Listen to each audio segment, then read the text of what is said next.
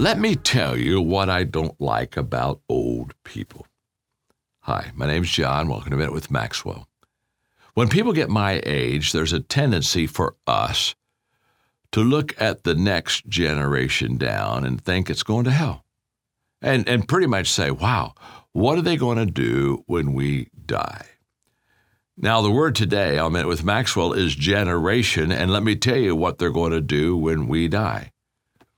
They're going to live and hopefully they're going to make their life better. I don't believe that my generation was the greatest generation or the last generation. I think that my purpose for being here is to take the younger generation and let them stand on my shoulder, be their chief cheerleader, hold their ladder for them, extend their ladder for them, let them build their own ladder.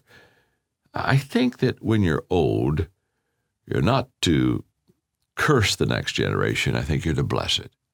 That's why I love the Old Testament biblical teaching and principle of old fathers blessing their children and grandchildren. There's something beautiful about wishing the best, believing the best, praying the best over those who are coming behind you. Let them stand on your shoulder.